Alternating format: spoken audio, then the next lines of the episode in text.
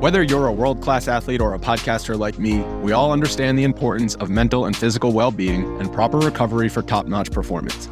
That's why I'm excited that Unifyd Healing is sponsoring podcasts on the Blue Wire Network. Unifyd Healing is a new and super innovative global network of wellness centers powered by Energy Enhancement System, or EE System. If you haven't heard of the EE System yet, then you'll want to listen up.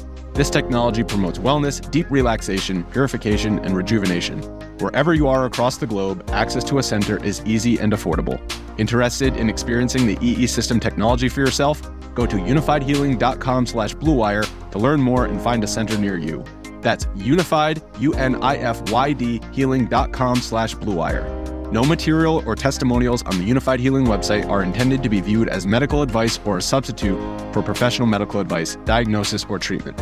Always seek the advice of your physician or other qualified healthcare provider with any questions you may have regarding a medical condition or treatment and before undertaking a new healthcare regimen, including EE system.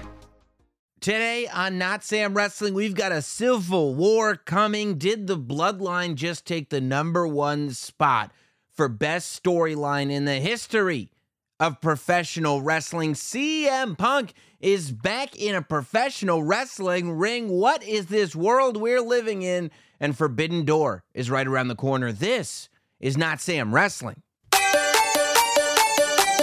This is Notsam Wrestling. Not Sam Wrestling.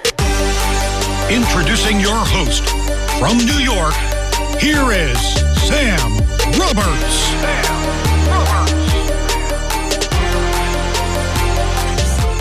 Oh, yeah. Welcome, welcome, welcome, welcome, welcome. Here we are. Welcome to Not Sam Wrestling. Happy Father's Day to everybody that was celebrating Father's Day over the weekend in the States, I internationally. I don't know what the deal is, but hope everybody had a good one. Or if you're celebrating your father, I hope you're able to celebrate that father in a wonderful way. If you're not a father, hey, I hope you celebrated yourself over the weekend. Welcome, everybody, to Notsam Wrestling on another week in which the world of wrestling as we know it has completely changed. And as has been the case more often than not in this time period that we're in, changed, I would argue, for the better. Now, we're to have a lot of content coming at you. I hope you're subscribed to the YouTube channel already if you're watching. I hope you're subscribed to the podcast on Apple or Spotify. Today, we drop, uh, what is this, 452? Later this week, big interview coming up. It was a, a full length interview. I didn't want to mash it all into one podcast, so you got another show coming probably Wednesday this week. But before we get to Wednesday of this week, let's talk about what's happening. Let's talk about this world that we're living in that I keep referring to. Let's talk about the fact that over the weekend, we as wrestling fans got treated to a very exciting Saturday night. I felt like as a wrestling fan, there was a there was a buzz in the air. It was it was a few things, right? It was AEW potentially trying something new. I think that a lot of people who are AEW fans are wanting AEW to get back to that place that they were in when they first started. You know, I feel like when AEW first began on this journey that they've been on, uh, it, it was it was it was uh, a little bit different, right? I feel like they've exited the honeymoon period, and now people are are, are wanting to get that feeling back. It's like any great relationship that you've ever been in. At points, you got to figure out how we're going to bring the romance back. What if? What if to get the romance back in this relationship, the two of us met every Saturday night and we met with all the people that we always promised each other we would never allow in this relationship, the people that were too toxic? What if every Saturday we got together and said, "Screw the wor- uh, the world, screw the rules. I'm hanging out with all those people." Well, that's what we got. That's what we got with AEW Collision. So the idea that AEW is doing something new is exciting. The idea that there's a new show on Saturday nights in general is exciting. And I think clearly the most exciting of all on this specific weekend was CM Punk is coming back into a wrestling ring. Uh, it's not the same as when CM Punk was coming back into a wrestling ring for the first time. He's been gone for nine months, not seven years, but he left under such controversy. He turned this entire company on its head. And as much as the pipe bomb changed wrestling forever, Brawl Out and the the uh, promo, I'll say eloquently, that CM Punk cut at the uh, press conference for All Out certainly changed the course of AEW forever. Um, CM Punk comes back and and I watched it. I watched the whole show. It was really fun to see that kind of energy put into a show on a Saturday night. It was really clear that this is a different show. The set is very very different. Uh, not stripped down at all, right? Lots of money being put into this show, but it looks different than Dynamite. The ring ropes are different. The announcers are different. How about Kevin Kelly and Nigel McGuinness tearing up the commentary booth? I thought the pacing of the show felt different than a Dynamite. I felt it slowed down slightly in just the right way. Sometimes when I'm watching Dynamite, I feel like in every segment, they're trying to alert me to six different things going on. And while I felt like there generally are six different things going on, on Collision, it felt like each segment was about that segment. No, no, no, there's other stuff going on, but right now we're telling you this. And I think that that's essential to capturing attention spans. This idea that today's audience has a shortened attention span because they watch TikToks is insanity. It, it makes it's it's not true. You know, you look at at at some of the programming that has made a difference. You look at some of the most powerful voices in in programming outside of wrestling. And it's not the case that that they all have to be getting their message out in 90 seconds or they lose everybody. People are hanging out on YouTube for 2 3 hours to watch a podcast. People are going on Twitch and hanging out with somebody playing a video game for 5 or 6 hours, you know? Uh, the attention span is not the problem, it's how you're delivering the message. And I think that there is a problem when you're trying to get multiple messages out at the same time. It's why I don't believe in multitasking. People who think that it's a it's a positive attribute that they multitask are out of their minds. Nobody can do multiple things at the same time as well as they do individual things at individual times. Even if you can do five things at once well, if you were only doing one thing, boy would you be smoking. And that's what I felt like we got with Collision. Each segment was about that particular segment. I thought they started the show the right way. I said this on the podcast last week. They advertised CM Punk and FTR versus uh, uh, Jay White, uh, Juice Robinson, and Samoa Joe as the main event in a trios match. And I said that the appeal to this show, the hook that's going to get everybody watching, is putting a live mic in the hands of the guy that at a press conference turned your company on its head, that cut a promo in the WWE called the Pipe Bomb that changed the way people talk, think, watch, and execute wrestling promos forever. Give uh, give the mic to a, a, a guy whose biggest thing in AEW was the first night that he showed up with ice cream bars in the ring and debuting a new T-shirt. Why? Because he had a microphone in his hand, and they did that. The show opened exactly how the show should open. Cult of Personality played. CM Punk came back in the ring. Very interesting to me that I feel like in the ESPN article that CM Punk did to hype up the fact that uh, Collision was coming and that he was returning, and on Collision itself, as well as in the pre tape that aired on Dynamite last week, all the emphasis was put on the injury. All of a sudden, the story that we're told is well, yeah, CM Punk was out because he had a tricep injury. CM Punk goes, I didn't walk away. I was injured. And that's all well and good. I believe you. I believe that you had the tricep injury. It's just nobody told any of us.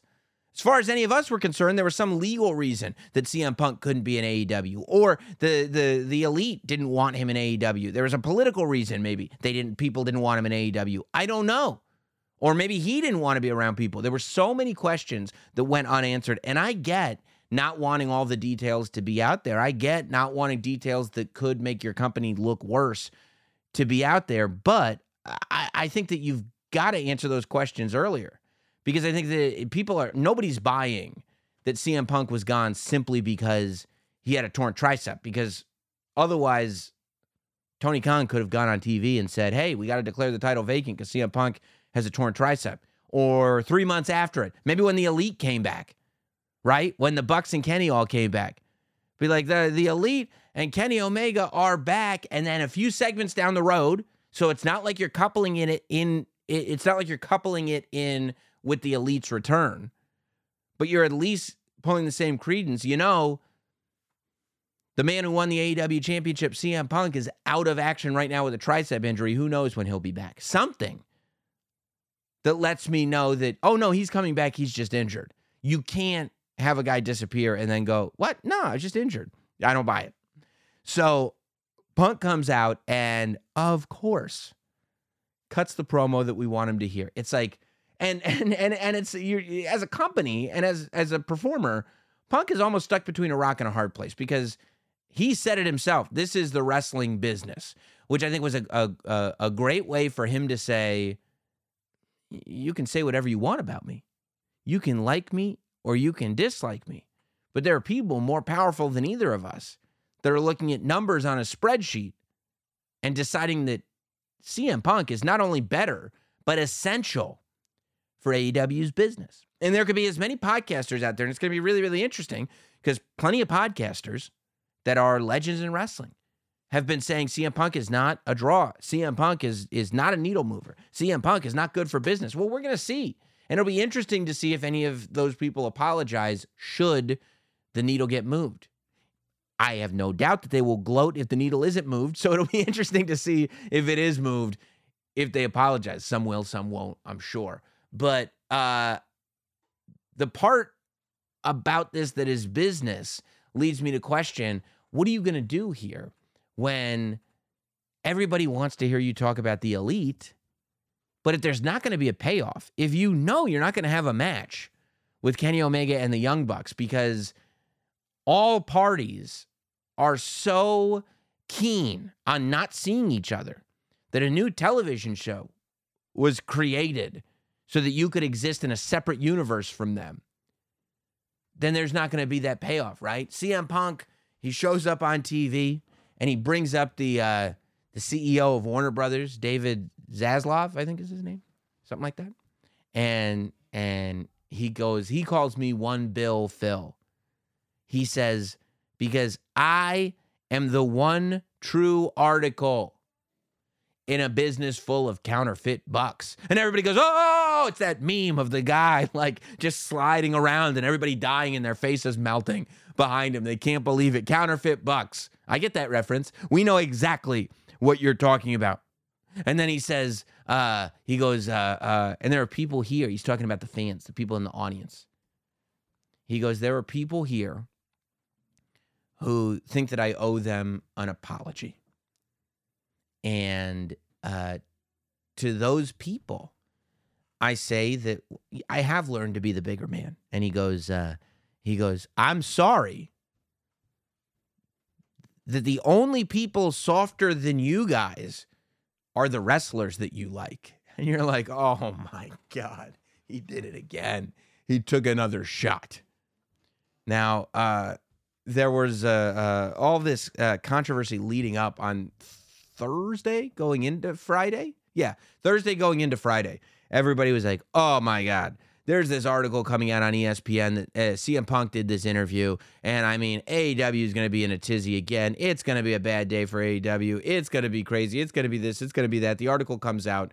It's fine. It's actually a good article, I think. CM Punk got a lot off his chest. Speaking of apologies and people going back on, I, I wonder if anybody in wrestling is going to go, uh, hey, yeah, no, I know I said that that article was going to be so so bad, and it really wasn't that bad. I, I'm yeah, I, we missed we missed the mark on that one. No, no, not gonna. Okay, well, whatever. I guess we'll just uh, continue to act in the way that we're acting as a wrestling community. Hey, there's a slight possibility that this could be bad for business. Let's make the biggest possible deal of it, even if we don't have any concrete evidence. I thought you guys started as wrestling fans. Oh, we're the biggest wrestling fans. We just realized that we might be able to tear the business down. So we're doing that. Okay, that's some fans. So, so Punk does this article where you, and the article was good because uh, I thought it gave uh, a chance for us fans to actually see what Punk's version of events was, and that it, it, it was it was more explaining where this heat came between himself and Hangman Page that a lot of us didn't get from the promo. Like we got that Hangman Page was making veiled references to Colt Cabana, but we had also seen promos with Eddie Kingston that were way tougher on Punk, MJF that were way tougher on Punk. And CM Punk has the opportunity in this article to explain, well, we talk about what we're going to talk about before we go out there. Myself and the person that I'm doing these segments with, we have a conversation about what we're going to say. And I had that conversation with Adam Page, and Adam Page did something very different once we got out there. I confronted Adam Page after we got out there, and he explained to me, well, this is because of Colt Cabana. And so CM Punk kind of tells this story of like, you know, people were to my face saying that they had a, a problem with me doing things that, in CM Punk's opinion, he hadn't done. And I was being told things were going to happen in a segment. And once we went live, something completely different happened. Now, CM Punk then goes on to say that he had to worry about his safety in the ring with Adam Page. I don't know if Adam Page would have ever specifically injured the guy, but I've, I don't know Adam Page. I barely, I only know CM Punk that little bit. So, and I'm not, and I'm not a wrestler. I'm not in the wrestling business. I'm not in the business where I have to trust another giant muscle man with my physical safety. So I won't even pretend to go into that world and judge that part of it. But Punk then goes on to say that he apologized to Tony Khan. He handled the press conference wrong, and and that's all well and good. Um, I think, and, and then at the end of the promo, it was very interesting because Punk, uh, he had what was obviously the AEW championship in a bag, and he had his boots around his neck, and he said, "I'm going to keep holding this. You know what it is." He never actually showed the belt, which uh, you know, I'm assuming that's going somewhere until somebody can take it from me. And I know you think I'm going to leave my boots in the ring, which nobody thought he was going to leave his boots in the ring again because the match was advertised. It's like if you just advertise that CM Punk is going to talk and he's got his boots around his neck, then maybe Kevin Kelly can speculate that he's going to hang his boots up. But if he's got his boots around his neck and he's advertised to be in the main event, we know he's going to be in the main event. If he had his boots around his neck and then cut his promo and said, and you might be thinking this is my swan song and these boots are here. No, no, no. These boots, they're going on my feet because we're wrestling tonight. Yeah, we didn't know. Oh my God. Not only do we get this promo, we're going to get a match. It is going to be Punk and FTR. It is going to be Jay White and Juice Robinson, Samoa Joe. You know, I feel like that's where AEW misses the mark sometimes. That a lot of times matches, especially when there's no big giant buildup leading to the match. If you were doing CM Punk versus Kenny Omega, tell the world this match is happening on TV. But when the draw is just CM Punk coming back, the draw isn't the match. The draw of Collision was not that six man match. The draw of Collision was the thing that started it. And so you could have just as effectively announced in that promo that this match is happening later tonight. And you're like, oh my God, I got to watch this show. It's totally unpredictable. Um, and then, yeah, and the match was good. You know, FTR's amazing. Uh, CM Punk's, it's like, yeah, you hadn't missed a step. Joe is out of this world. I loved Samoa Joe. Just unimpressed with anything. Not impressed with CM Punk. There was nothing in Samoa Joe's face that went, isn't this cool? Member, we had a rivalry in Ring of Honor. Member, and now we're back here. Member, No. Samoa Joe was a hired assassin, and he just went out there and attacked CM Punk. Is exa- I mean, so the fact that this moment meant nothing to Samoa Joe is exactly the character that Samoa Joe is playing. I thought that was just pitch perfect, beautiful. The match went exactly as it should have gone. CM Punk gets the fall. God bless Juice Robinson. He takes the fall, and uh, and and the three of them celebrate. Thought it was all good. Beyond the CM Punk promo, um, I thought uh, Andrade and Buddy Murphy had match of the night. Uh, I loved the uh, first Buddy's tribute to Rhea, which ends up in a tribute to Charlotte with Andrade locking him in the figure eight to win the match. Miro returning, squashing Tony Nese. You know, Wardlow losing the title, I'll never understand because to me, I feel I feel like you could make a Batista out of both Wardlow and Powerhouse Hobbs. Either one of those two, both of those two, I think could be Batista level huge. Um, there must be something that I'm not seeing with Wardlow because it goes back to that TNT championship where I'm like, why have Darby beat Joe just to have Joe win it back, just to lose it to Wardlow, just so that Wardlow can lose it to Hobbs, just so that Hobbs can immediately lose it to Wardlow. And now Wardlow, before he really does anything with it, is losing to Luchasaurus? I, I clearly we're going to get to a place where Luchasaurus is a babyface and Christian is the heel. We're getting to a Luchasaurus versus Christian TNT championship match at some point, but it's just like poor Wardlow. Mister, stop and start, stop and start, start and stop, stop and start. And Hobbs, Hobbs is is is on the commercials. Hobbs is on the poster. It's going to be Hobbs's show. And I'm glad QT Marshall got some TV time with Hobbs and they got a little promo ski in there, but I was surprised that we didn't have more from Hobbs. Um, cool to see Andrade and Miro back on TV. I wish there had been some reference to why. Other than, I mean, it was just Injury City. No, Andrade hasn't been on TV because of his pec. Oh, just his pec. Not punching Sammy Guevara in the face, just his pec. Okay, cool. Is he going to be on Wednesday? No, he's not going to be on Wednesday because of his pec or just Saturday. Gotcha. Oh, here comes Miro. Where's Miro been? Well, I don't know. What do you mean? Why hasn't he been on? T- did he turn down creative? Did, I don't know.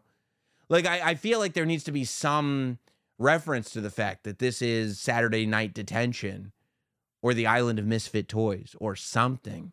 You know, it would make sense as to why CM Punk is burying the elite on television, right? You do something with it. Make this the the the, the problem child. Make this a show where people are like, uh, you know, I, I feel like the mission of this show should be look, you've got all the problem performers. You got all the performers that should be over. It's either performers that should be more over than they are, but they're not getting the right time or they're not being used right on dynamite, or it's performers that don't play well with others. And so they're not on dynamite, right? It's the Ricky Starks, Hobbs, Wardlow, or it's the Punks, FTRs, or it's the Punks, the Miros, the Andrades, the Thunder Rosas. And that's what we're getting. And we're putting them all on this TV night that shouldn't, isn't traditionally a great night for professional wrestling week to week. Pay per views do fine, you know, but week to, so, and, and making them prove it. And now they have to prove it. I think that that would be the story that you tell, right? I, I'm still kind of waiting to see, like, give me a reason. I'm I'm committed to watching wrestling Monday, Tuesday, Wednesday, and Friday. I'm willing to add Saturday to the mix. Don't get me wrong. I am willing to add Saturday to the mix. But explain to me what makes this show different. Don't insult my intelligence and go like, "Well, you know, but we don't want to say it." Say it. Don't insult my intelligence. Tell me what I'm watching and why I'm watching it. And maybe it'll draw me in and I hope that it does. It was a great first week of uh, AEW Collision, and I would love to see something next week, especially since they can really utilize this this TV time slot. Right? We now have a go home show 24 hours removed from pay per views. Next week, Collision episode two will be 24 hours from AEW New Japan Forbidden Door. So if you can get people watching this show on Saturdays, it should be a great commercial for a pay per view that's going to be on tomorrow night. But you got to get people watching Saturdays. I hope next week. This week was great. It was all about excitement. It was a well paced show full of great matches, good stories. You know, the end with Buddy Murphy and Andrade and and Brodie Lee and and and and Malakai Black coming out. Like good stories are being weaved in here, right? We're bubbling. We're cooking. We're cooking. I can feel it. Next week is when you explain to me why this is going to be a show that I have to watch every single Saturday. The night before, I got that. The night before, the Usos hit the ring on SmackDown. And once again, in a world where so many pessimists pretend like the bloodline has run its course, pretend like like like the bloodline is just the same old thing over and over again. The Bloodline puts on a promo segment that's as captivating as anything on television. The levels that this story is working at continue to shock me every week. And the reason that they shock me as much as they do is because I know where it's going. I think I said it on this podcast. As soon as Jimmy Uso kicked Roman at Night of Champions, I go, okay, we're probably going to get the Usos versus Roman and Solo at Money in the Bank. And then we're going to get Jey Uso at SummerSlam. And it's okay that we know that it's going there because number one, that's where it should go. And number two, the reasons why it's going there, the journey that we go on is what takes us there, is what captivates us, is what keeps us coming back every single week. You know, the fact that you've now got all this tension and it's all playing off of each other. What makes this story magical is that it all matters, right? Is that even though the Sami Zayn, Kevin Owens part of the bloodline story is over, right before Jey Uso goes out to talk to Roman Solo and Paul Heyman, he and Sami just exchanged looks. Sami goes, I know exactly what this is. I'm the only one that truly understands, and you know that I truly understand but it's all said without a word being said. When they're in the ring and it's Jey and Jimmy Uso, and they're talking to Roman, and Paul Heyman is breaking things down. The things that they are talking about are things that happened at the beginning of the before Sami Zayn was involved, at the beginning of the bloodline story. As if everything counts, as if everything matters. This is a payoff. It's like, why am I investing all this time into watching this story play out over years? Well, because it all matters. Because today, in June of 2023, this story is happening as a result of things that happened almost three years ago in 2020 when main event Jey Uso was first popping up. Roman said on the promo on SmackDown, you can't be the next tribal chief and be a twin. Do you understand that when Roman was first building the bloodline, when this story was first happening, when Jimmy Uso was out with an injury, Jey Uso cut a promo on Roman Reigns where he said, Everybody talk. What do you do? Look at what you're doing. Look at what you're doing, Us. Look at what you're doing, Roman. You're the man, Roman. You know what they say to me? Which one are you? It was one of these powerful moments. He said it inside a Thunderdome, just a bunch of video screens, Zoom windows all around him. And still, it captures us. It's the only thing from that era that you can go back and watch and still enjoy. Which one are you? And all these years later, Roman is saying you can't be the next tribal chief. You can't be the next one and be a twin. Jey knows that because he referenced it three years ago, if you were paying attention, two and a half years ago, if you were paying attention. Jey says, Jimmy, the best thing that ever happened to me is a blessing in disguise when you got injured because I became main event Jey Uso. And we're not retconning. We're not going back and changing history to fit the story that we're in now. The story that we're telling now is a direct result of that. That's 100% what happened. You can go back and watch the first year of the bloodline unfold. And all the stuff that they're referencing now is accurate to the stuff that they were doing two and a half, three years ago. It's mind bending. You got Jimmy, I mean, Jey cutting the promo of his life. All Jey does is present Roman, Jey, Jimmy, Paul Heyman, and at this point, Solo Sikoa all deserve consideration from the Emmys. The promo that Jimmy cut two weeks ago, everything that Roman does in that ring, everything he does with his face, everything he does with his tone, all the stuff that Paul Heyman does behind, not when he's talking on the microphone, the way he reacts, the things that he does with his face, the the the the way he knows exactly where he is at all times. And he knows exactly the story that his character is telling. And if you just look at Paul Heyman's face with the TV on mute while Roman or the Usos are cutting a promo Paul is telling you that story. And then you've got Jey who's pouring his heart and soul out and has been doing so I mean month after month after month the journey that Jey has been on and Jey cuts this promo and it's real. You the prom king, huh? Huh? Oh, you're the man, huh? I'm looking up at you. I'm looking up at you. The best thing that ever happened to me was when you got injured. And he's looking and he goes, You out. You out. And we're watching, going, There's no way they're going to split up the Usos as an act. There's no way. But in that moment, we believe Jey because he's believable because the suspension of disbelief has been granted and it's been earned by Jey Uso. And Jimmy is looking down, and Jimmy realizes, and Jey goes, You're out. And, and the bloodline starts celebrating. And then Jimmy Jey goes, And so am I. And everybody goes, What? And Jey turns around and finally, after all this time, kicks Roman square in the face.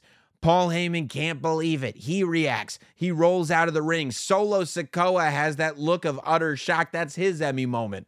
Has this look of utter shock in the ring as he stares at his brother and he goes to attack his brother Jey. His brother Jey turns around and, like they're the exact same person sharing one beating heart, Jimmy answers with a foot to the face of Solo Sikoa. Solo Sikoa gets sent packing. Roman starts to get back to his feet, and there is no question. There is no, I'm not sure what we're doing here. There is no, is this the right move or the wrong move? Jimmy and Jey together kick Roman in the face lay him out. And you know what sound you're hearing in your ear? Fans are cheering the good guys and booing the bad guys. Roman, as the most relevant bad guy since Stone Cold Steve Austin and The Rock, who in any other situation couldn't remain a bad guy because he'd be getting cheered because people are buying what he's selling is telling a story that is leading people to boo him because that's what the story dictates, and we have all granted that suspension of disbelief. The Usos, as long as this story has been, in any other situation, we'd go, all right, enough of this, will they or won't they? Nobody's saying, all right, enough. They're going, yes, yes. Who would have thought, dude?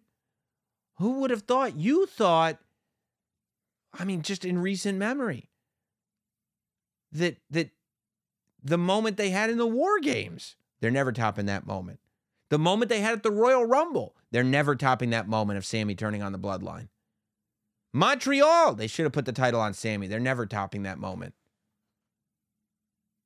WrestleMania, they should have put the title on Cody. They're never topping that moment. Jimmy kicking Roman in the face. That's it. That's the top of the heap. They're not going to top that moment. Sami holding up the title with Kevin Owens. They're never topping that. And boom, they come to SmackDown. And here they are with the Usos finally standing strong.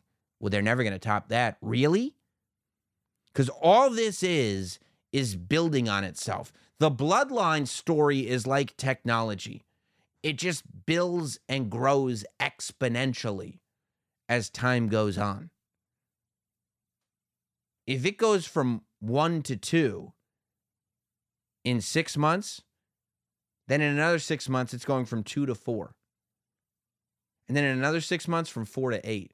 And then eight to 16. And you're operating at 578 before you know it. And that hasn't really happened before. I talked about all this stuff that is happening within the bloodline that is not being said. The look that Sami gave Jimmy, uh, Jey, it was all there, not being said. The stuff that Paul Heyman does in the ring, it's all there, not being said. And the question comes up. It was coming up in the Discord that we have for Notsam Wrestling Patreon subscribers. What's he doing carrying all three titles? Why Why's Roman got three belts? This bullshit. They got to take these titles seriously. This stupid. Why Why's Roman got all the titles? Here's why Roman has all the three titles. It's because from the beginning of this story, Roman Reigns has told the story of a egomaniacal, manipulative, toxic narcissist. And that type of person is the type of person that's going to convince his, his, his cousin Jey, use every weakness that Jey has to break him as a human so that you can turn him into your soldier. Get his little brother so that just in case Jey gets out of line, you've turned his little brother on him. Cheat for every match, but still convince the world that you're just the greatest thing since sliced bread. And oh, yeah, when you get presented a new title and you're going, okay, you've been walking around with those two belts for some reason for a year. This title represents those two belts now. You go, okay, well, I'm going to walk around with all three because I'm such a narcissist, because I'm so full of myself, because I'm Roman Reigns. That's who he is. It wouldn't make sense for Asuka to walk around with both belts. It wouldn't make sense for Rhea Ripley to walk around with both belts. It wouldn't make sense for Seth Rollins to say, give me another belt, because who cares? What difference would it possibly make? You're walking around as the champion. It could be a rubber chicken that represents the championship. The physical trophy is never what this is about. It's the title. They call it a title because it's a title. Like a doctor's title is doctor. He earns that title by going through med school. They don't give him a trophy. They don't give him six championships. They don't give him any of that. He just gets to call himself doctor and get a big paycheck to try to pay off some of those insane student loans. Roman doesn't, Roman can walk around with a gold medal. As long as it says undisputed WWE Universal Champion, he's still that guy. But no, Roman needs to keep everybody down so much that he needs to be the only guy to walk to the ring with three championships, even though two of them were just replaced by one of them. Of course, Roman's going to walk to the ring with all the championships and still act like he's the champion of everything. Of course, that's what Roman Reigns is going to do because that's who he is. Michael Cole doesn't need to tell us. For those of you just tuning in for the first time, Roman Reigns is a manipulative narcissist who's mentally abusing his cousin. No, don't say it. Show us. How do you show us? Through the actions of Roman and Jey, through Roman walking around with three championships. I said this on the Patreon podcast. It's like Michael Jordan walking around wearing all six of his championship rings. Why? Why would you walk around like that? Because I want you to see. I want you to know. And it got me to thinking this whole thing, you know, obviously you can you can hear and see how jazzed up I am by the by the way this whole bloodline thing panned out on SmackDown. Um We've already gotten the announcement that at Money in the Bank, we are getting the Bloodline Civil War. I love it. Kind of a play on Marvel movies. Perfect combination. This is exactly what it is. It's cinematic.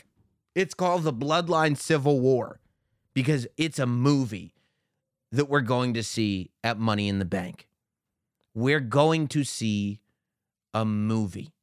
The Bloodline universe is what we're witnessing. And every week, we watch more cinema unfold. You mean to tell me that you couldn't write three or four different movies just based on the story that we've gotten from the bloodline? So we're getting the bloodline civil war, Roman Reigns and Solo Sikoa versus the Usos at Money in the Bank. It's official. The graphic is made. It's the Civil War and I can't wait. I, honest to God, can't wait. And who would have thought coming off of WrestleMania, we'd find ourselves in a position, right? Because you read it, like there were all these reports. I remember reading one report. Okay, okay, Roman Reigns going to be champion over the summer. He's going to be working with Bobby Lashley, AJ Styles, Edge. Bob. No, he's not. No, he's not. If you had said Cody Rhodes If you'd said the night before WrestleMania, Cody Rhodes is going to lose, and Roman is just going to work with the bloodline all summer, people would say, oh my God, WWE is going to go to hell. No, WWE is going to lose everything. This is going to be terrible. How could they screw things up so badly? And yet you watch every week and and you watch this storyline, the likes of which we have never seen before. And the conversation of this being a storyline was uh, was a big conversation uh, on Twitter after Friday. Uh, I kind of uh, I don't know if haphazardly is the right word, but just immediately my immediate thoughts just tweeted out this this tweet. Three Hogan Macho, two Undertaker Kane, one the Bloodline. Clearly ranking the best WWE storylines of all time. Now, when we talk about the best wrestling storylines of all time, is the Bloodline the best wrestling storyline of all time? Well, I think in order to have that conversation properly, we first have to define what exactly is a storyline, right? Because all these suggestions were being thrown out uh, to me. What about this storyline? What about that storyline? Um, I think when we question whether or not the bloodline is the best storyline of all time, all we can compare it to is really long term storylines. Um, and you instantly go to some classics, but you have to realize that some of these classics are not necessarily storylines that are great, but rivalries that are great, or or just gimmicks that are great, for lack of a better term, right? People say, well, the NWO is the best storyline of all time. No, the NWO isn't even close. The NWO is maybe the best faction of all time, but it's not a the NWO. The problem with the NWO being the best storyline of all time is it's not a singular storyline. Now, you could say that the takeover story is the best storyline of all time, but give me the act 1, act 2, act 3. Give me give me the synopsis of what that story is. The NWO storyline, quote unquote, is a ton of different storylines, right? It's Scott Hall and Kevin Nash coming in. It's Hulk Hogan betraying WCW. It's Hogan and Sting. It's Hogan and Piper. It's Hogan and Warrior. It's Hogan and Goldberg. It's the Outsiders and the Steiners. It's it's uh, NWO Hollywood and NWO Wolfpack breaking up. It's the finger poke of doom. It's all this stuff, right? This is not one. The NWO is a singular cohesive storyline.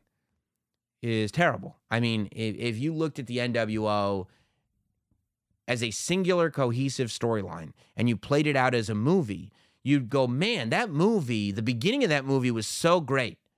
And it just had a terrible ending. What a horrific Act Two and Act Three that movie had.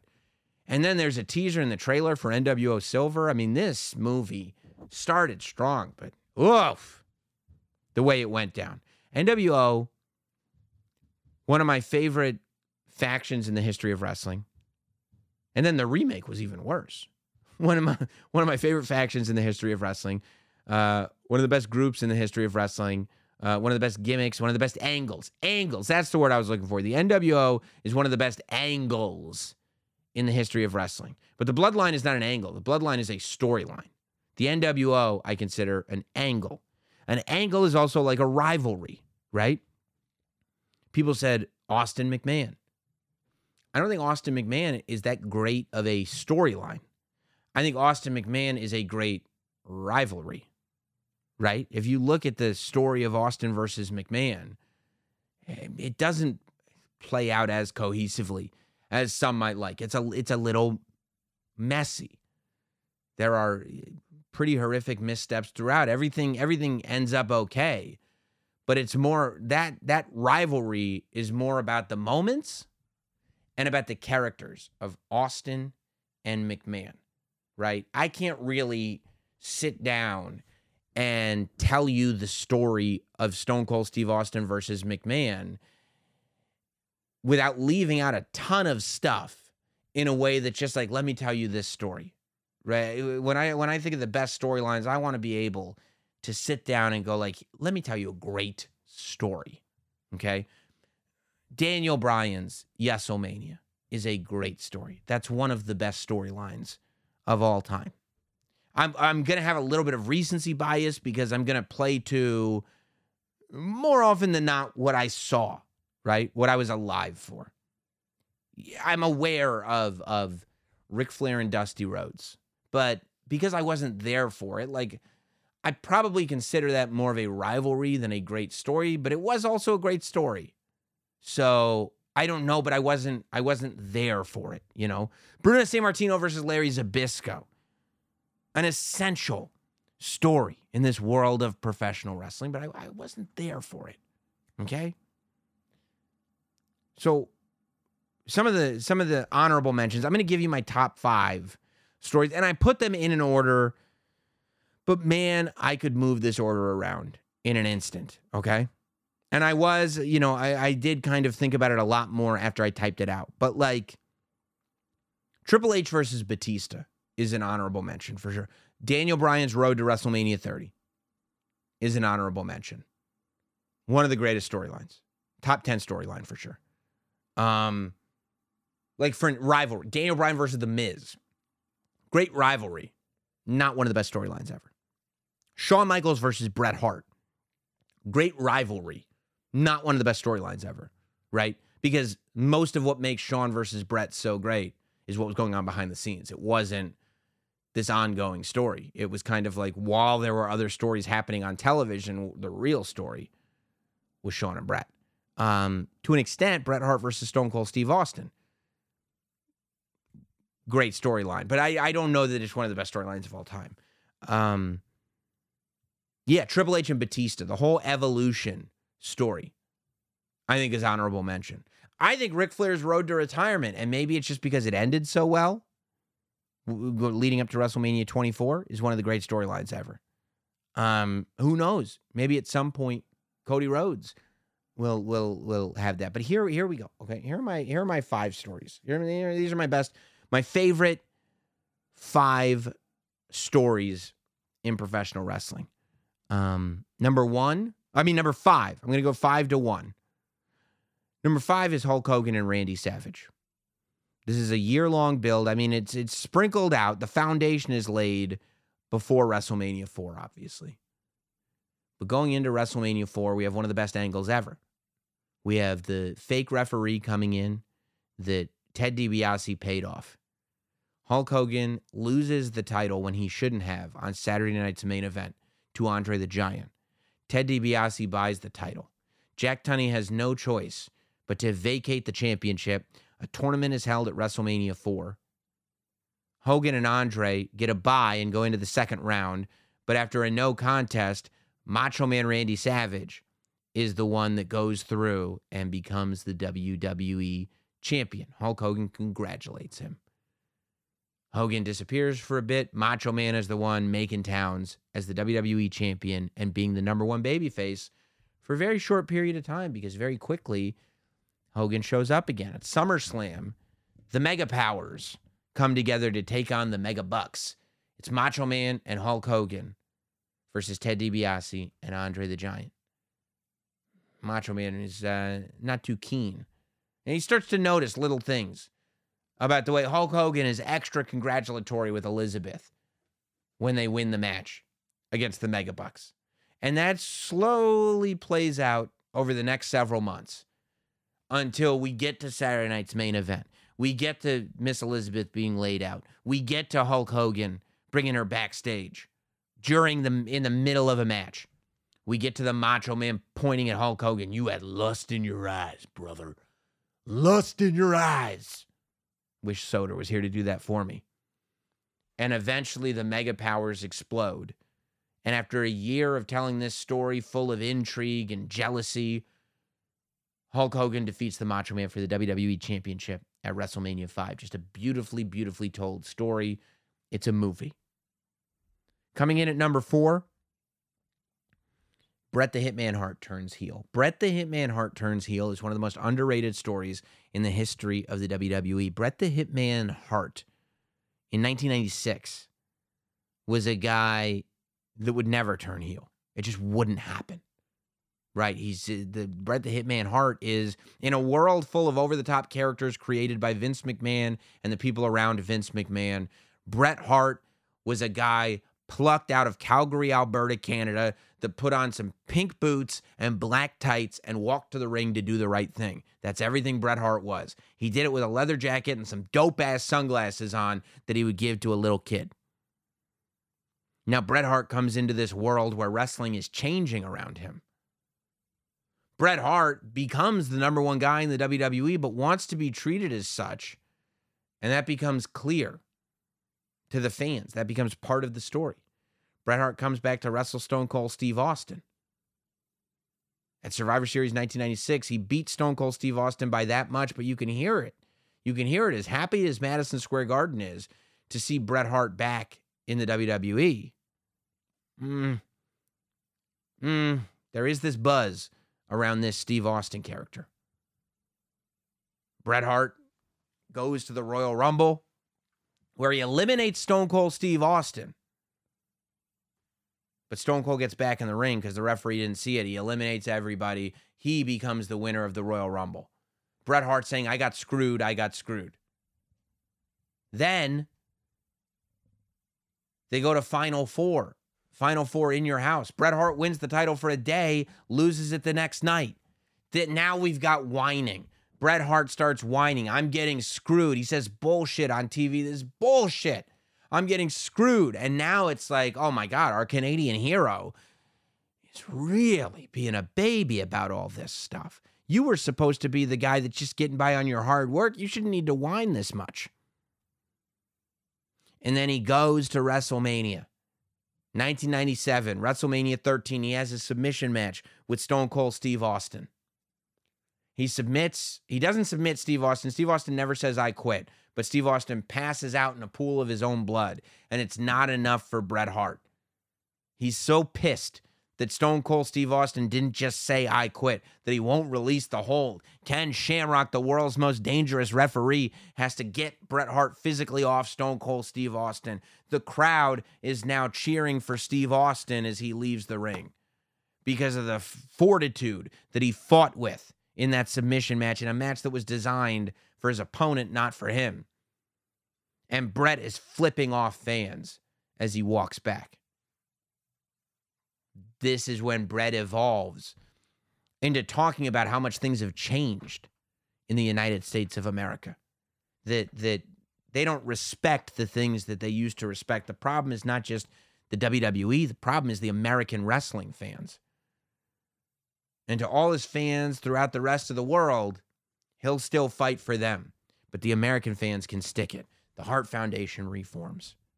They're painting signs of Brian Pillman, Jim the Anvil Neidhart, the British Bulldog, Owen Hart, and Bret pissing on the American flag. It leads us all the way to SummerSlam of that year when Bret Hart beats The Undertaker for the world title after Shawn accidentally hits Taker in the head with a chair. brings us to Survivor Series 1997. It's such a beautiful storyline. To me, the storyline is not Bret and Steve Austin. The storyline is Bret turns heel.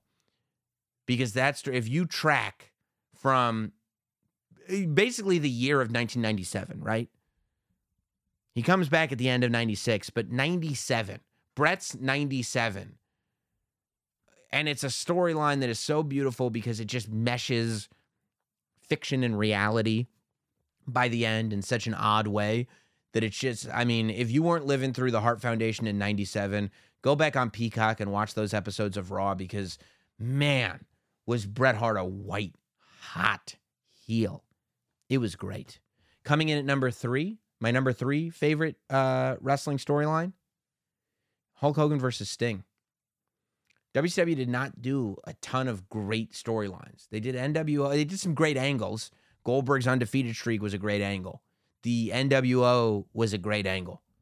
Uh, you know, and there were some others, you know, the Misfits in Action and Huge Erection, great angle. Master P and the No Limit Soldiers, great angle.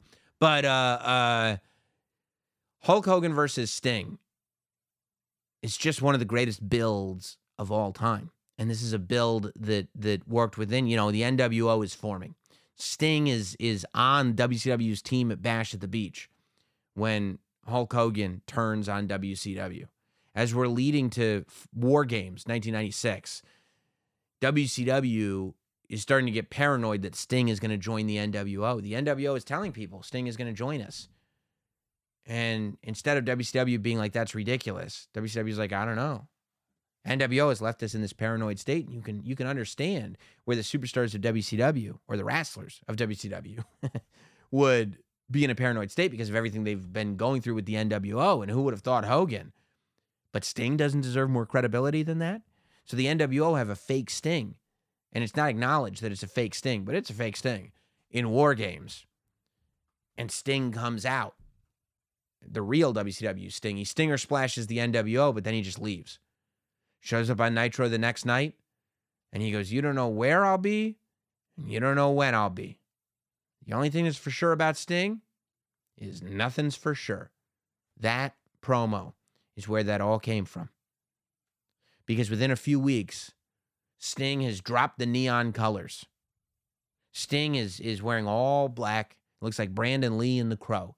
Got a trench coat on. He's got a black t-shirt with a white scorpion on it. He's got white face paint, black lines on it, and he's letting his dark hair grow out and long.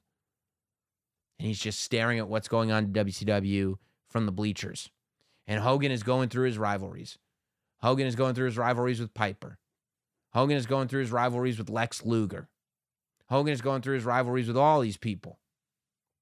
And Sting, from way up in the rafters, is watching it happen. There's all this speculation. Is Sting going to help WCW? Is Sting working with the NWO? What's happening? Finally, Sting starts dropping from the ceiling. At spring break, he drops drops from a GD helicopter for crying in the mud. Excuse my language. And he starts fighting the NWO, and you realize that he does want Hogan. Now Hogan doesn't want Sting. Sting at first won't wrestle, but now Hogan is retreating from Sting. It finally all builds up. It starts at Fall Brawl 96 and goes all the way to Starcade 97. And everything up until midway, th- uh, the very end of the match, everything up until the finish of the match is beautiful. They botched it not on the 10, not on the 50 yard line, not on the 20 yard line, not on the 10 yard line. They didn't even botch it on the five yard line. They botched it on the one yard line. It would be like if the last scene in a movie was like, oh my God, this is the greatest movie I've ever seen. And then what the hell was that?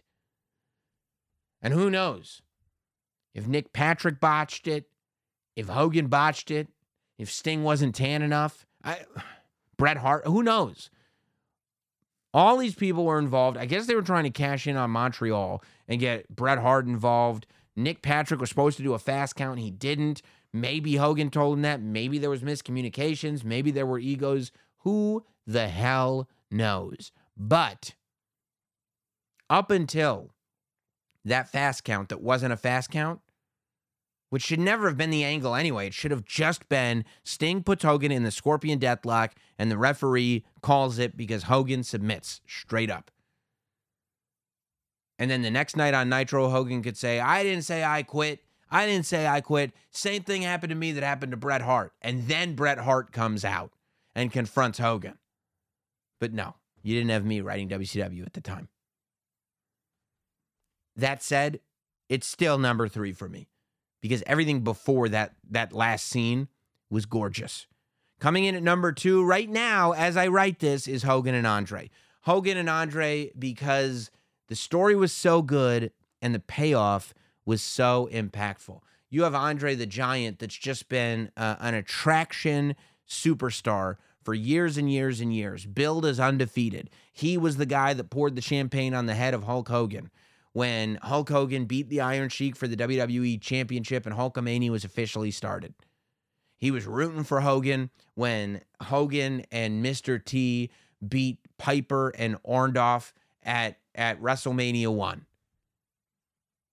Andre was there fighting John Studd. I'm right there with you, Hogan. He was rooting for Hogan when Hulk Hogan uh, uh, shows up for WrestleMania 2 and beats King Kong Bundy right there in the steel cage. I'm with you, brother. I'm with you, Hogan.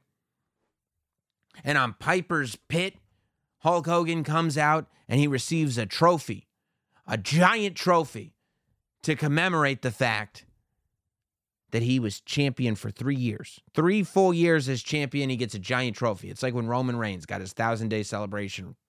Hogan had a thing like that on Piper's Pit, got this big trophy. Andre the Giant was there, but just kind of looking at him this time. The next week, Andre gets a trophy too for being undefeated for his entire career. It's noticeably smaller than Hogan's. Fast forward, Hogan's out there on Piper's Pit. Andre comes out. Hogan thinks that they're together as friends. Andre says that he never got offered a title shot. And we find out that Bobby the Brain Heenan, just the most heel of all heels in this moment in time, has gotten in the ear of Andre the Giant. It's like, again, going back to the bloodline. Hogan got his thousand day belt thing, just like Roman did. But remember when the bloodline first started?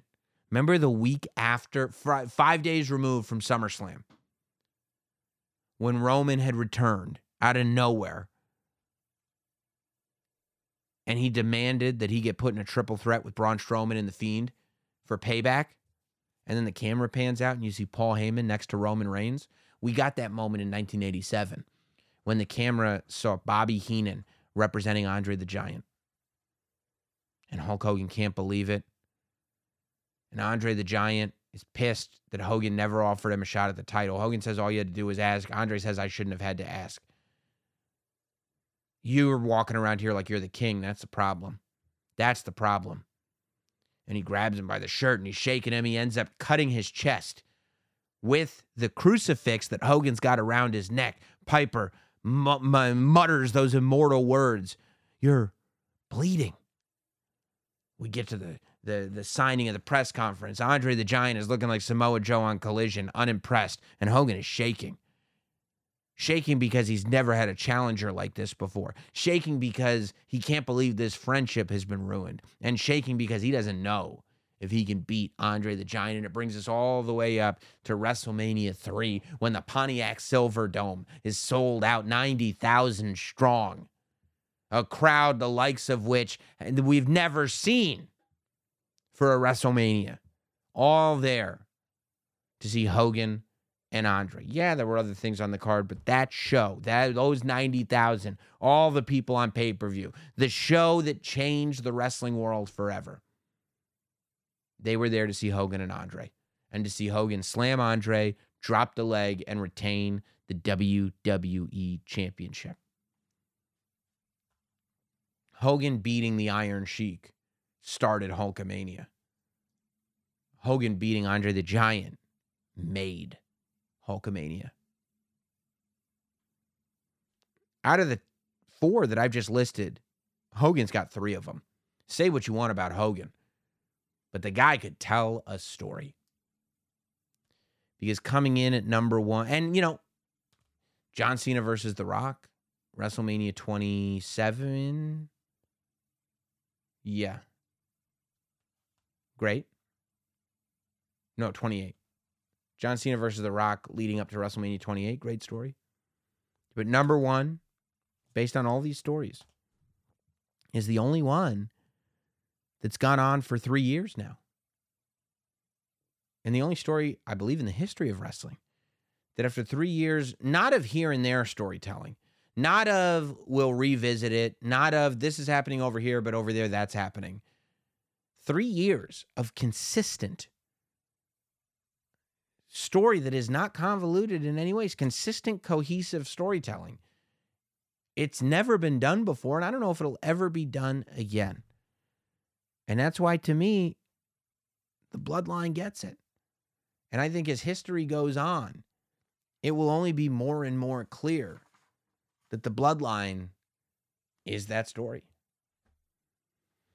All right, guys. Now you gotta you gotta uh, uh, hit me up. Uh, hit me up uh, in the emails. We're gonna go over the emails now, but um, I'm thinking about reopening my merch store, the Notsam Wrestling merch store. Uh, if you recall, we dropped a line of t-shirts, tank tops, and shorts. Uh, people are getting them. A lot of people are saying great things. I'm hearing from a lot of people that they want another opportunity to get the Notsam Wrestling logo merch. If you're watching on YouTube, you see the logo right behind me. It is absolutely gorgeous. The merchandise is even better. High quality garments, screen printed. So if you think I should reopen the store, uh, leave it in the comments on YouTube. Tweet me, send me a message on Instagram, do something. Because if I get a good feedback, then maybe this week, maybe before we uh, talk again on this here podcast, uh, it'll be time to to reopen the store. Uh, just yeah, keep checking or or join the email list. If you go to uh, link the Notsam link tree, mm, the link's probably somewhere. But if you go to my link tree, there's an email list that you can sign up for, and I'll I'll send an email to that list if I reopen the merch store. Um, also, make sure you're subscribed to the YouTube channel and make sure you're subscribed to all the podcast platforms because on Wednesday we've got a big interview in the Notsam studio that's going to be dropping here on the podcast feed. Now, I can't do that. I mean, even though we're we're we're we're going long, we got to do emails. I know you guys love the emails. You guys love to be a part of the show. You can email Notsam Wrestling at gmail.com. That's Notsam Wrestling at gmail.com. Uh, if you want to be a part of the show, uh, let's start with uh, Rob. Uh, he says, uh, Hey, Sam, here's the cliche part of the message. Longtime listener, first time writer. I'm doing so because I'm mad. I'm mad that for the last few episodes, you've been getting emails from these dudes named Rob. They've been horrible, and they've been giving the Rob name a bad rap. And these dudes always have crazy emails, so I'm going to get to the point. You spoke about SummerSlam and how to get there with Jey and Roman. I love that idea. I've been saying that this past week as well, especially with the developments of last SmackDown. You kind of hinted that you don't see Jey winning at SummerSlam, though. I did have an idea for that. What if Cody wins Money in the Bank this year instead of winning Rumble and challenging Roman at WrestleMania? He wins Money in the Bank and challenges Roman at Starcade in North Carolina in December. I don't know. No, I, I, I, I don't think. Uh, I, I don't think that it's not more significant for Cody to win at Starcade because he's not trying to win the NWA championship. He's trying to win the WWE championship. There's winning the WWE championship and there's winning the WWE championship at WrestleMania. The the moment is winning the championship at WrestleMania. Hey, they inv- they they started doing the Starcade pay-per-view again so I could win this title. Oh, did they used to defend that title on Starcade? No, never. No, that never happened. No, Rob. No, you can give your name up. That's not a good idea. Uh Shane. Shane. Hey Sam, what's the haps? We've seen a plethora of celebrities make the jump into the squared circle. Uh, is there any other celebrities or athletes you think would be a good fit for wrestling? Uh, I mean, Amanda Nunes, if you want, to, she's an MMA fighter. Um, you know, I, I but you know, I, I don't know, I don't know what the athletic prowess is of most of these celebrities. Uh, Ben says uh, two ends, by the way, in Ben. That's wild. Uh, big fan. I enjoy your predictions. Throw out fantasy booking idea. Uh, I would love. Feel free to roast me. You don't have to give me permission. I would love a new version of the Evolution stable. Evolution 2.0. Kick off with a returning Randy Orton. Guys, I've made it clear in the email segments. Don't email stuff about Randy Orton. We were doing this like before WrestleMania. We don't know when he's coming back. Stop emailing suggestions for Randy Orton if you don't know if Randy Orton can come back or not. This makes no sense. With assistance from Triple H, also makes no sense. Triple H is the boss now. You can't have Triple H hosting the draft and also assisting Randy Orton, who's somehow healthy again in Evolution 2.0. No. Obviously, Triple H isn't going to get physical, but I could see him with the occasional advisor type role. No. If anything, Triple H would have to be in a position where he's going, Randy, you can't do this. And Randy goes, if anybody should understand, it's you. And Triple H goes, I do understand. That's why I'm not letting you do this. Triple H would have to be who they're fighting against because Triple H has to have the best interest of the company, not any act in the company. Um, rounding out the group would be Austin Theory, and we'd bring in a heel Bron Breakker. You, no, I'm not a fan. Uh, Austin Theory and Bron. Austin Theory is bigger now than I think. Batista. Well, I don't know. I mean, if you could make it. Problem is that Batista was never a shit heel. Although I guess Batista would be Bron Breakker and Randy Orton would be Austin Theory. And Randy Orton now would be Triple H. You don't have Ric Flair though, as the I guess Triple H would be the Ric Flair, is what you're saying? I don't know, man. I mean, I don't think Austin, it's not a right role for Austin Theory. If you brought Bron Breakker in under the wing of Randy Orton, I guess it would be fine, but don't call it Evolution 2.0. Josh says, Sam, seems like The Miz is just a punching bag this year. So my question is uh, over under three wins for The Miz this year. I'll go under. I'll go under three. Uh, I think he's going to get the new Curt Hawkins record. Michael, uh, Mike says, uh, "What's the hap, Sam? Just finished last week's episode. Here's some quick thoughts. I loved your tribute to the Iron Sheik. Do you think he's in the top five underrated talents in WWE history? Um, I don't know. There's a lot of underrated talents. I definitely think he's high on the list, though. I think he's one of them. Uh, lastly, do you think that Kenny Omega will drop the title to Will Ospreay at Forbidden Door, then head to WWE after? I do think Kenny Omega will drop the I well, I don't know. You know, AEW is in an interesting spot with Forbidden Door because they don't want too many of their guys to lose, right? Like I think Jungle Boy's definitely going to lose to Sanada, and he should. Um, I think Bryan Danielson is such a weirdo. I always get the feeling that he likes losing matches. I feel like Bryan Danielson will uh, uh, uh, campaign to lose to Okada. Like I could see Bryan Danielson losing to Okada. MJF's not going to lose to Tan- Tanahashi, right? So if you have MJF, MJF beating Tan- Tanahashi, I kind of feel like if Omega is going to face uh, soon, I kind of feel like Omega's got to win. Although maybe Takeshita takes out Omega and allows Ospreay to get the victory. That's probably the way that goes. So yeah. But no, I don't think Omega's going to WWE anytime soon. I really don't at this point. Um Hi Sam, hope you're well. Love the podcast. I actually had a few questions. Come on, bro. What's your biggest fantasy booking pet peeve? Booking Randy Orton. No, my my biggest pet peeve with fantasy booking or with criticism of actual booking that's happening is when it's illogical. And there's a lot of that that it's illogical. Like you just say things, right? I, like you just fall in love with the idea of coming up with a story, and it's like there are holes in your story. This doesn't make any sense. Well, they or or, here's the okay, okay, I figured it out because it's along the same lines of illogical. Hot Dog does this all the time. It drives me crazy. They go like this Cody Rhodes should have won at WrestleMania. I go, well, what do you do with Cody? Well, he could fight Brock Lesnar and he could beat him. And I go, okay. After Cody has now won the Royal Rumble coming in at number 30, beaten Seth Rollins three times, once with a broken pec, oh, torn pec, beaten Brock Lesnar now. What do you do with Brock Lesnar, and how the hell do you get anybody to be interested in Cody Rhodes after that?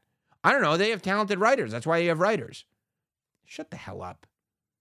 That's why you have writers. If you are, don't fantasy book then.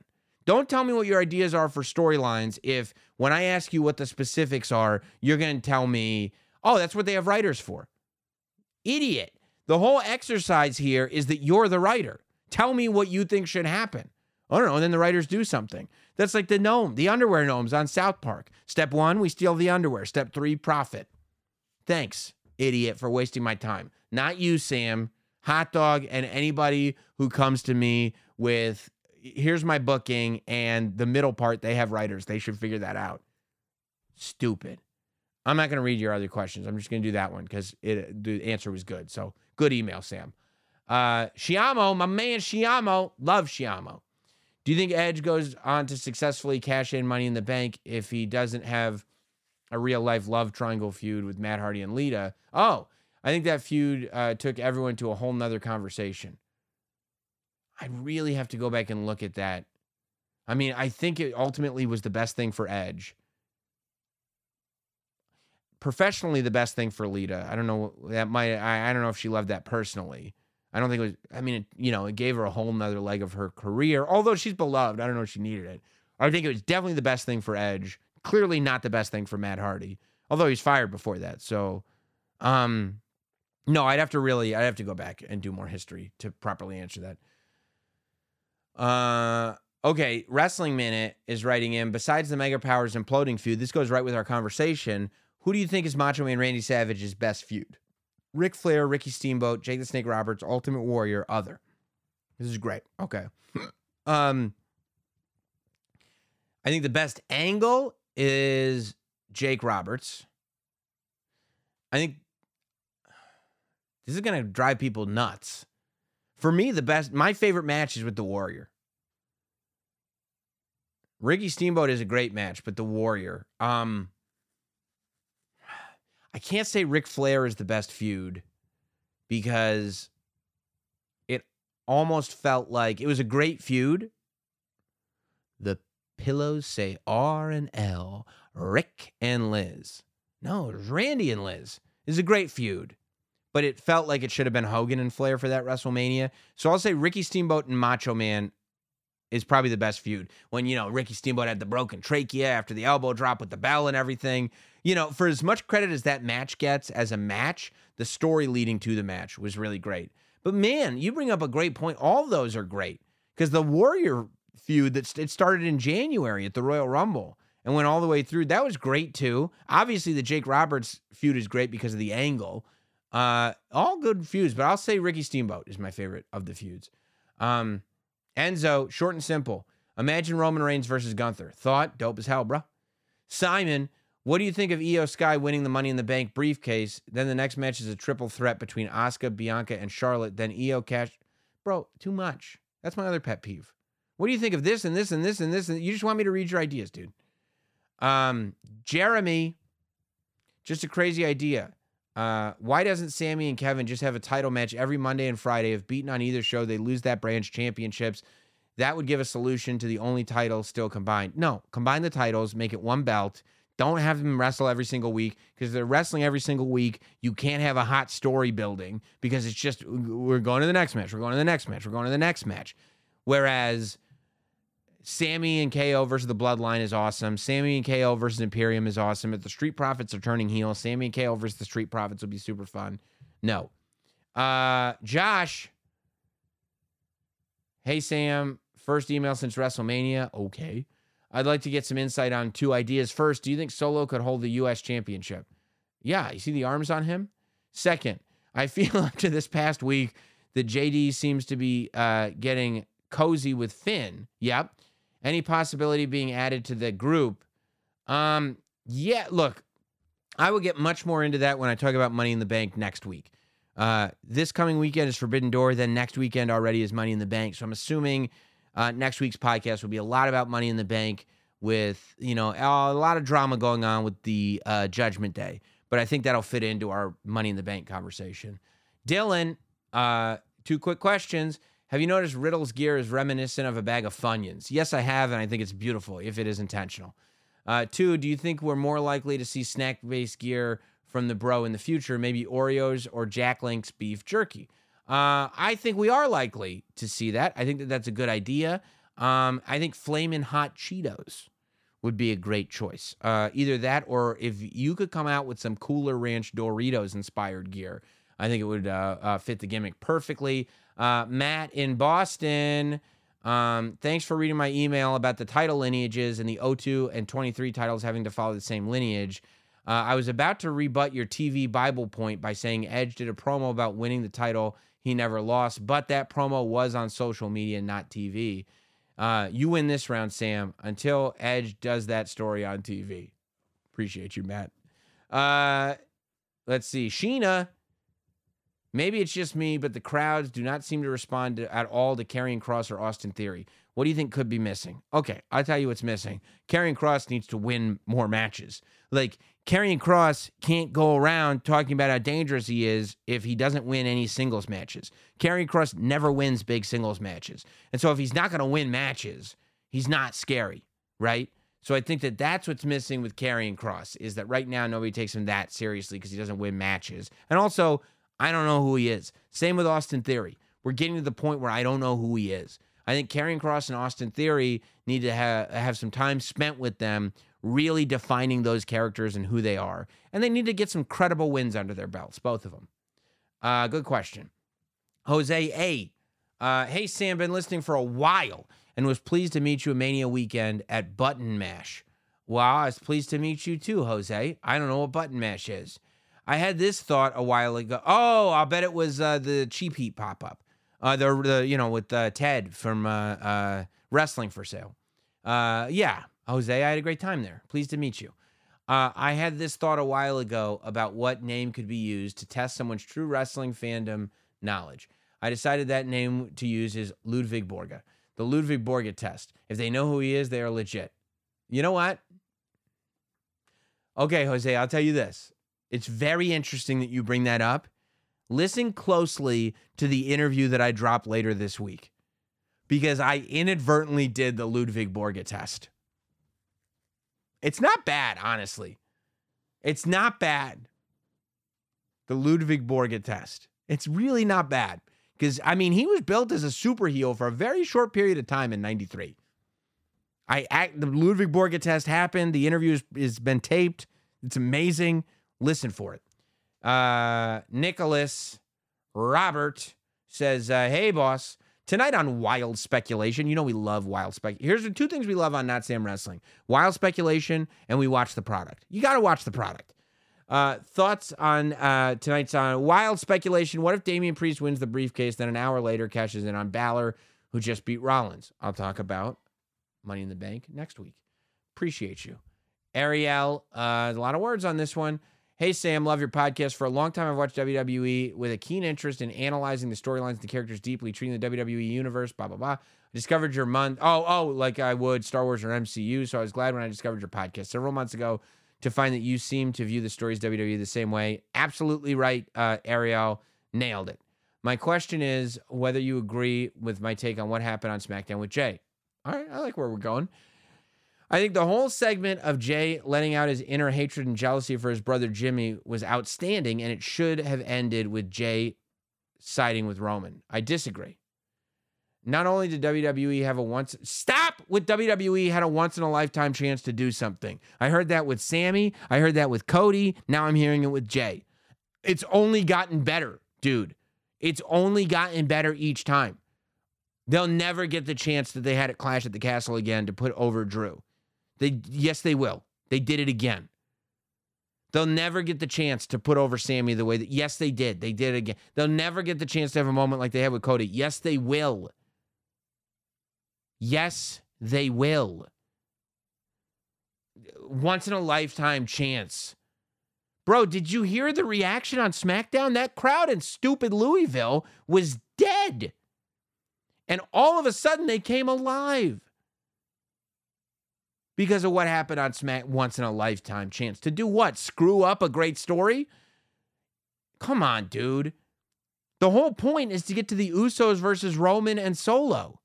If you don't think that that's the match that we're lean, come on, dude. Sorry. Uh not only did I can't even once in a lifetime to do Jey versus Jimmy. Nobody wants to see Jey versus Jimmy, okay? You want to see it like the idea of Jey versus Jimmy is this thing that's in people's heads. Nobody wants to see the Usos separated. It's like, can you imagine if we saw Animal versus Hawk? Yeah, nobody would want to see it. Can you imagine? Nobody wanted to see Bubba versus D-Von Dudley. Nobody wanted to see those two uh, break up. They broke them up. It was stupid. Nobody wanted to see it. Nobody wanted to see Demolition Smash versus Demolition Ax. Nobody wanted to see Bret Hart versus Jim Neidhart until years later. Nobody wants to see Jimmy Uso versus Jey Uso. Because after this story's over, where do you go? Is Jey Uso main event Jey after the bloodline's over? Can you imagine if Jey, if there no Roman storyline is happening anymore, and Jimmy Uso is not part of the of the equation anymore? It's just Jey Uso. Really? Come on. They also should have made it much harder for Jey to eventually get to the point where he can turn on Reigns. Why? How far do you want this to go? It's for SummerSlam. I think Jimmy has a lot of work to do to repair and strengthen his relationship with Jey enough to finally face his demons to turn on Reigns. And having Jey do it now so suddenly was unfortunately no, it wasn't too early. Jey has been dealing with this for three years. Sami told him. Now Jimmy's telling him. It's been months. Are you watching the sh- watch the product? Watch the product. This is the craziest email I've ever read in my life. Thanks so much. And while I'm sure you'll discuss the segment earlier in the show, I'm not so sure you'll discuss this take. So I apologize if you did. No, Ariel, I'm glad I read this take because this is an insane, crazy person take. If you think that there is more money in Jimmy versus Jey than there is in Jimmy and Jey versus Roman and Solo, you're nuts. The Usos are on the road to being the greatest WWE tag team that's ever existed. They should never break up. New Day should never break up. Nobody wants to see Kofi versus Big E. Nobody wants to see Xavier versus Kofi. Nobody wants to see Xavier versus Big E. People, you don't want to see it. Jimmy versus Jey is not the match. Bro, come on, dude. Appreciate you listening. Kyle, Sam, what do you think of Ilja Dragunov getting called up to Raw and defeating Gunther for the Intercontinental Championship? Uh, here's a suggestion. You should rank every Undertaker WrestleMania match. I will take your suggestion on the Undertaker WrestleMania matches because that spectrum is wide as a sumbitch. I mean, some of the worst and best matches in the history of wrestling are on that list. I will probably do it uh, in April. Great suggestion. Uh, Ilja getting called up and defeating Gunther for the Intercontinental Championship is a terrible suggestion. Uh, so you're uh, one for two as far as good suggestions go. And finally, uh, Mark, uh, big fan, first time emailing. My question is, how do you see the bloodline become just Solo and the Usos while they push Roman out and become the top babyface? Do you see Solo turning on Roman and the bloodline starts with Solo, Jey, and Jimmy? No. I see what we saw. You know, this is crazy because you emailed me this today. Solo turning on Roman and the okay, so you're saying that now Solo's a baby, and so Jey, Jimmy, and Solo. No, no, no, absolutely not. I see Solo turning on Roman. Yes, however, we go Jimmy and Jey versus Roman and Solo. We go Jey versus Roman. Now we have the Usos existing as their own tag team outside of the bloodline.